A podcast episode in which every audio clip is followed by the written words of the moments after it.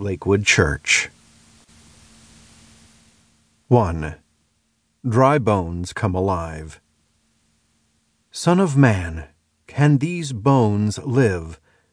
Ezekiel chapter 37, verse 3.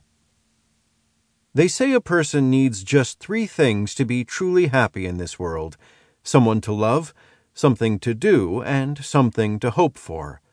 Tom Bodett, author and radio host. Are you willing to do whatever it takes to have the marriage you always dreamed of? At the very beginning of our marriage, we would have answered that question with a resounding yes. And if someone had challenged us with that question during the early years of our marriage, it could have changed the trajectory of our marriage. On June 15, 1996, our wedding day, we began what we thought would be our uninterrupted lifelong love affair. We were in love, and all our energy had been spent planning and preparing for our big day. We picked out color schemes, decided whether to use real or fake flowers, and talked about whether eight attendants each were too many. The small details were important to us. We were both very proud of our Christian heritage and wanted everyone to know that our wedding day was dedicated to God and to the beginning of our commitment to each other. We had been engaged for about eight months, and the time had flown by quickly. Before we knew it, the pictures had been taken, the reception was over, and we were off on a romantic honeymoon. We were finally married, on top of the world, and nothing would ever change that. Right? In retrospect, we spent so much time preparing for our wedding day that we didn't prepare much for the days that would follow.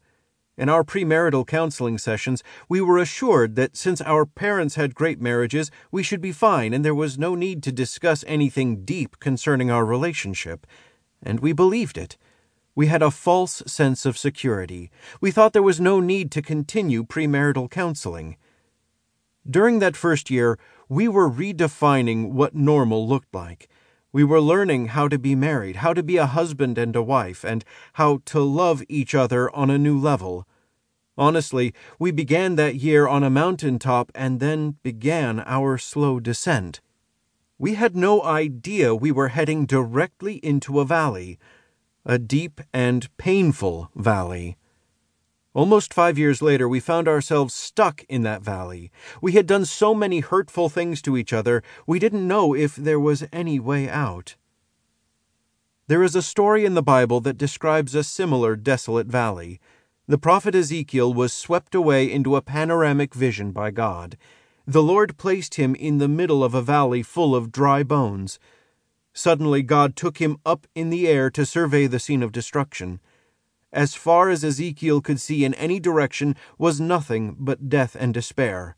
A broad valley filled with dried bones, scattered from east to west. It was the valley of death, and all hope was gone. Or was it? Our Valley Moment. Our Valley Moment came early on in our marriage when we realized we did not know how to effectively communicate with each other. Often we found ourselves yelling back and forth, trying to get our points across. We were miserable. We thought we had tried everything, but nothing seemed to work. At that moment, we were desperate for hope. We were faced with the same questions we now ask other couples. Were we willing to do whatever it took to have the marriage we had always hoped and dreamed of? Were we willing to take small steps every day to get out of this hopeless valley we found ourselves in? Were we willing to submit to God and to each other? From Ashlee. It was November 2000. During the presidential election, as the world was debating and arguing over hanging chads, I was debating over a marriage hanging on by a thread. I had given birth to our first child just five weeks earlier, and as the world was thrust into chaos, I felt a chaos of uncertainty in my own heart of what the upcoming years had in store. How could we bring a new addition into our little family when our marriage felt lifeless? Why were we so unhappy? Why didn't we have a successful marriage? Both sets of our parents had been successful, both of us were raised in Christian homes, and we were very involved in our church.